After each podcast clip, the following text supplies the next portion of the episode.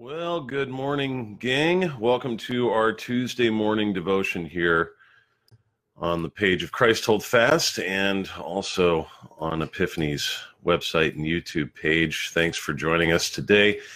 As we continue to look at the I am statements of, of Jesus, uh, today we're going to be looking at the I am statement found in John chapter 11. This is quite uh, quite the text, probably pretty familiar to most of you. As for the for the most part, probably uh, most of the I am statements are familiar to you. This is not um, a series of statements that have gone unpreached in the history of the church. There's been quite quite a bit of preaching about this, but this particular story is, um, you know, in the other passages, in most of them, Jesus is sort of teaching.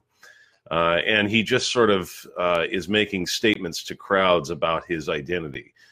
But in in this particular passage, it comes in the midst of a narrative that I think is quite touching. I mean, it's it's a it's really quite the story uh, to read. And so I don't merely want to read the statement today, but I also I actually want to read the entire passage, which granted is a lot of verses, but I think it's worth it, and I think uh, it it helps us get a sense of how powerful the statement is. So so we're going to look at John chapter 11, verses 1 through 45.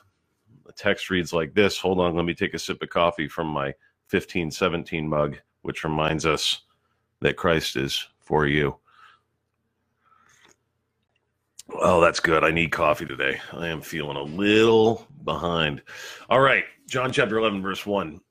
Now, a certain man was ill, Lazarus of Bethany, the village of Mary and her sister Martha.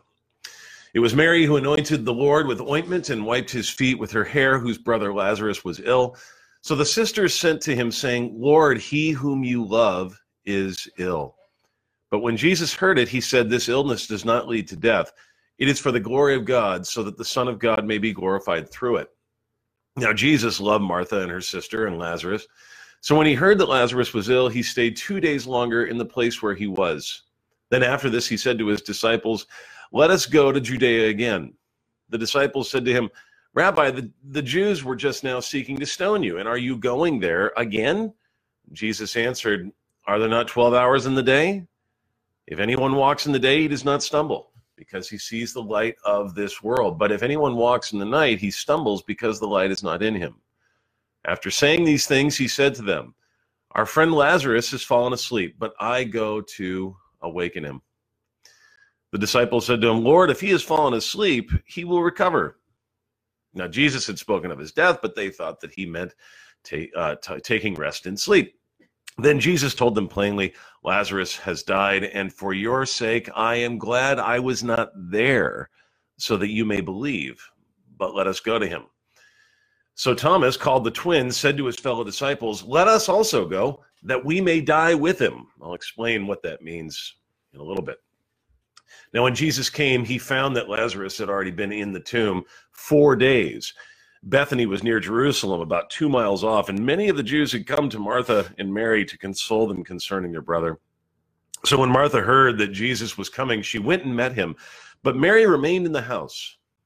Martha said to Jesus, Lord, if you had been here, my brother would not have died. But even now I know that whatever you ask from God, God will give you. Jesus said to her, Your brother will rise again. Martha said to him, I, I know that he will rise again in the resurrection on the last day. Jesus said to her, I am the resurrection and the life. Whoever believes in me, though he die, yet shall he live. And everyone who lives and believes in me shall never die. Do you believe this? She said to him, Yes, Lord, I believe that you are the Christ, the Son of God, who is coming into the world. When she had said this, she went and called her sister Mary, saying in private, The teacher is here and is calling for you. And when she heard it, she rose quickly and went to him. Now, Jesus had not yet come into the village, but was still in the place where Martha had met him. When the Jews who were with her in the house, consoling her, saw Mary rise quickly and go out, they followed her, supposing that she was going to the tomb to weep there. Now, when Mary came to where Jesus was and saw him, she fell at his feet, saying to him, Lord, if you had been here, my brother would not have died. When Jesus saw her weeping and the Jews who had come with her also weeping, He was deeply moved in his spirit and greatly troubled, and he said, Where have you laid him? They said to him, Lord, come and see. Jesus wept. So the Jews said, See how he loved him. But some of them said, Could not he who opened the eyes of the blind man also have kept this man from dying? Then Jesus, deeply moved again, came to the tomb. It was a cave, and a stone lay against it. Jesus said, Take away the stone. Martha, the sister of the dead man, said to him, Lord, by this time there will be an odor, for he has been dead four days. The King James, by the way, says, Lord, by this time he stinketh. I think this is a little better rendering. Jesus said to her, Did I not tell you that if I believed, you would see the glory of God? So they took away the stone, and Jesus lifted up his eyes and said, Father, I thank you that you have heard me. I knew that you always hear me but I said this on account of the people standing around, that they may believe that you sent me. When he had said these things, he cried out with a loud voice, Lazarus, come out. And the man who had died came out, his hands and feet bound with linen strips, and his face wrapped with a cloth. And Jesus said to them, Unbind him and let him go. Many of the Jews, therefore, who had come with Mary and had seen what he did, believed in him. End of reading. Well, obviously, I'm not telling any tales out of school here. We live in a culture that does everything it can to pretend that death doesn't exist. We avoid it and do everything we can to act like it's normal. Of course, it's just the it's it's the norm. I read a practical example of this once. Uh, it was the writing on a tombstone. It said, Here lies Jamie Smith, wife of Thomas Smith, marble cutter. This monument was erected by her husband as a tribute to her memory and a specimen of his work. Monuments of the same style, $350. We're told by the experts that death is a natural part of the life cycle, and I'm so sick of hearing that. And it's in our movies and it's in everything, and we're we just do everything we can to sort of avoid the reality of it and uh, unfortunately, we've even been sort of given the Bible to help us avoid what death actually is. You know, if people grieve too much, there are some that have used the verse, you know, that Christians should not grieve as others do who have no hope, and twisted that to tell you if you grieve too much or if you mourn too much, that, you know, that's not truly trusting in the Lord, that's not rejoicing in the Lord that's not at all what that text means at all. We do grieve. We just don't grieve like those without hope. Uh, we do mourn. We just don't mourn with like those without hope. So, so the reality is, um, as much as our culture is trying to deny and pretend and downplay death, Jesus handles death differently. He doesn't see it as a natural part of the life cycle. He sees it as his enemy. Jesus hates death. He hates it. And the reason Jesus hates death is because he loves people. So today in the story that we've just read, Jesus faces death and in the process shows his love for people in a number of ways. First off, he shows his love in the fact that he waits. And that is a strange statement, but let me flesh it out for you. John tells us that Jesus was sent for by his friends, Mary and Martha, to let him know that Lazarus was ill. It was clear that the sickness was not an ordinary flu like most of us get, but rather something serious. Or maybe it was an ordinary flu, but back then, of course, that was without the medicine that we have, was much more threatening. And the sisters are hoping that by letting Jesus know about the sickness before it's too late, that Jesus might be able to come and rescue their brother from death. They really do believe he can do that. After all, Jesus had healed many others. Why wouldn't he come and heal their brother whom he loved dearly? I mean, it made sense. You would expect that the first thing Jesus would do after hearing the request of Mary and Martha is jump up immediately, grab his disciples, head for Bethany, the village where Lazarus was, and you know, make something happen. But instead, something perplexing is told to us. Instead of reacting with worry or panic, we're told that when Jesus heard it, he simply said, This illness does not lead to death. It is for the glory of God, so that the Son of God may be glorified through it. John says, Now Jesus loved Martha and her sister and Lazarus. So when he heard that Lazarus was ill, this is what gets me. Listen to this statement. So when he heard that Lazarus was ill, he stayed two days longer. That's a purpose statement connected to the fact that Jesus loved them. Jesus loved them so much that he waited. That's an interesting point. And this is, I believe, the most difficult thing about suffering and death for us to accept. We see the pain and anguish that someone is going through. And like Mary and Martha, we call out to Jesus for help. And instead of coming to the rescue when we think he should come according to our timetable or how we think he should come, he doesn't do it always.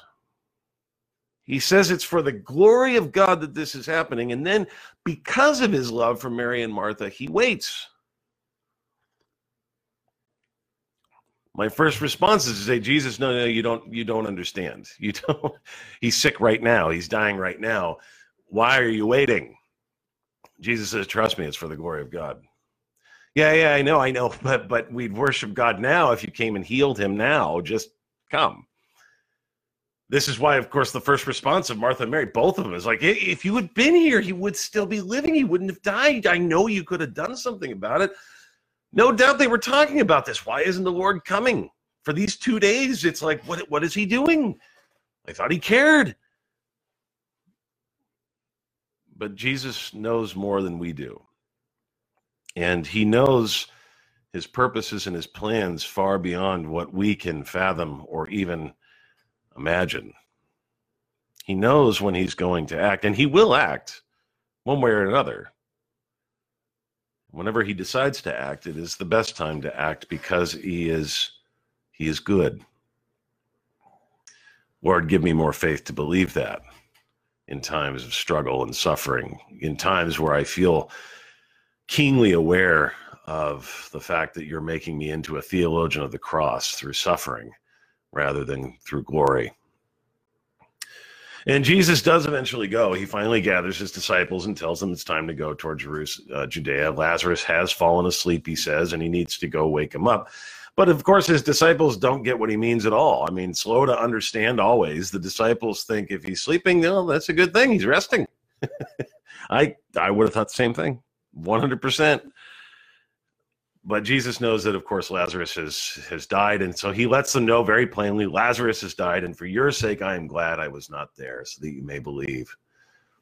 Now, there are a couple of things that need to be pointed out here. First of all, just because Jesus doesn't come when we expect him to, doesn't mean he won't come. That's reaffirmed for us here. He does come. He does have a plan, and even if it seems to make no sense, it, it is completely sensical in the divine scheme of things. And so Jesus does and will go to where Lazarus and his family are at. But the second thing about this this coming is we have to realize according to John that this is the last time in John's gospel that Jesus will go down to Jerusalem. So as he's heading down to deal with Lazarus, he is also keenly aware that he is now heading toward his own death. And his disciples seem to know that that could be the case. That's that's why they they respond when he says we're going to go down there. Hey, don't you realize there were some Jews that were after you there? And yet he still goes, and so Thomas looks at the rest of the guys, quote unquote, doubting Thomas. By the way, though, you know Thomas, who gets a bad rap for being a doubter, he says, "Let us go die with him." Thomas is, I mean, fiercely loyal right here. Like I'm, I'm ready to go. I'm ready to die with you if that's what needs to happen. Of course, when the time comes, they all flee. But at least at this moment, Thomas was filled with faith, folks. And I and I always think that the whole doubting Thomas thing is way overplayed. I think he's a pretty pretty average fella, if you ask me. All right. Secondly, how does Jesus show his love to people through this story? Well, Jesus' love promises. That's the second way. He shows his love through his promises. So we put ourselves in the shoes of Martha and, and her sister Mary. Lazarus has now been dead four days.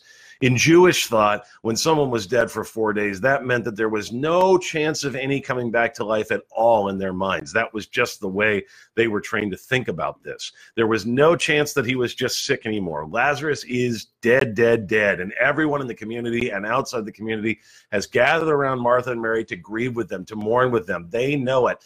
And here comes Jesus. What good could he be now? We might think.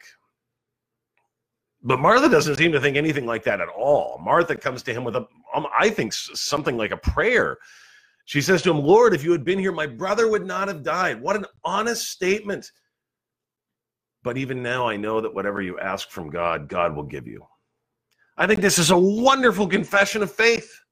Jesus is four days late, and yet Martha knows her Lord, and she still trusts that he can do something about this impossible problem. She trusts in his promises to her, even if she doesn't understand the promises.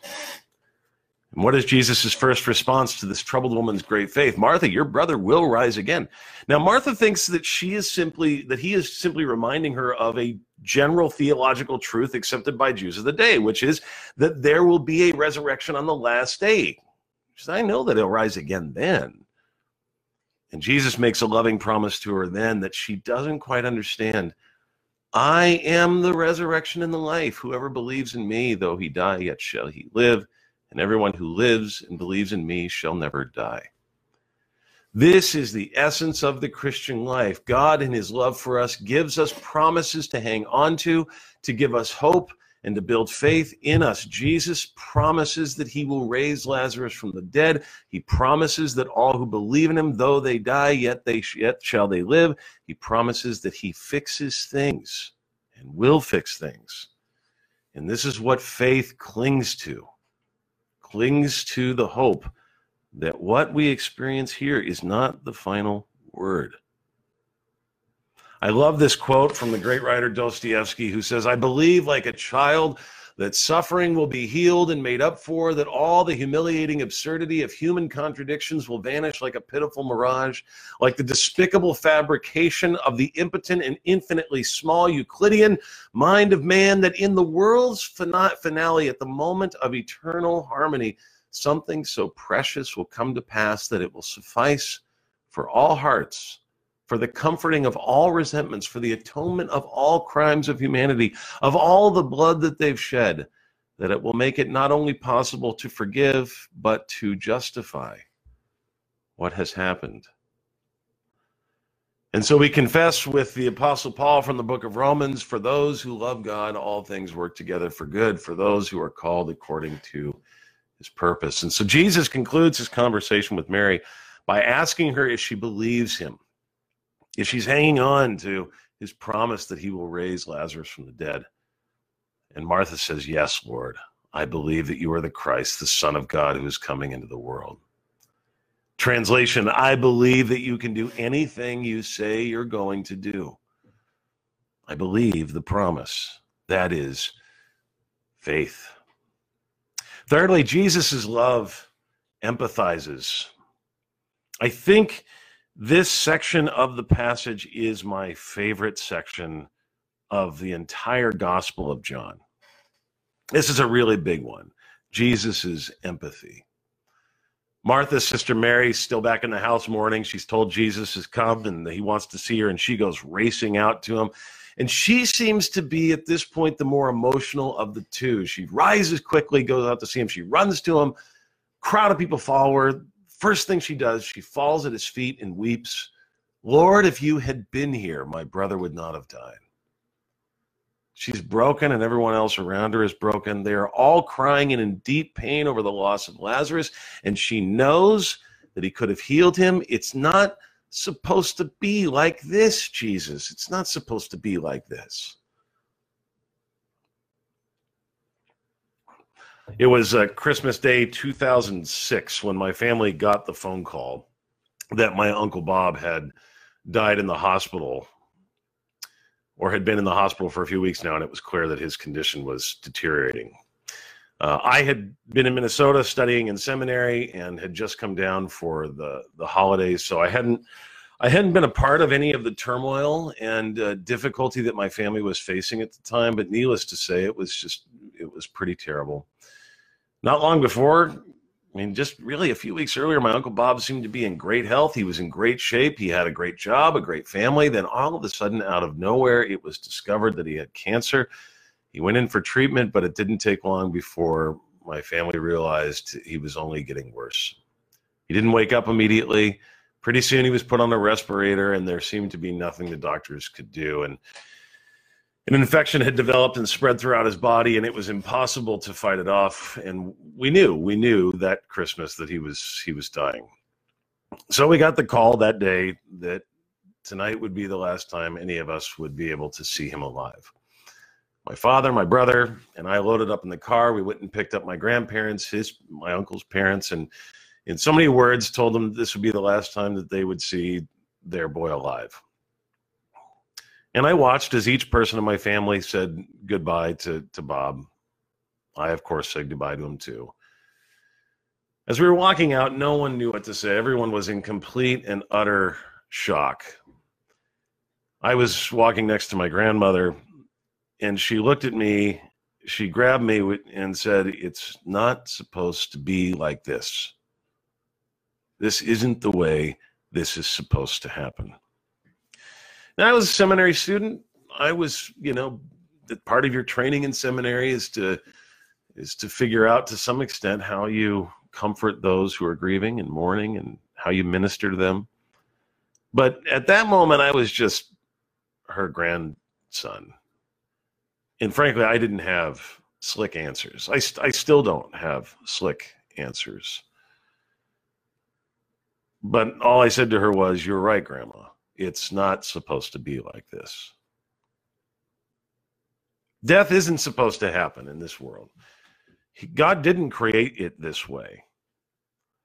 This is something of the devil. That's what death is.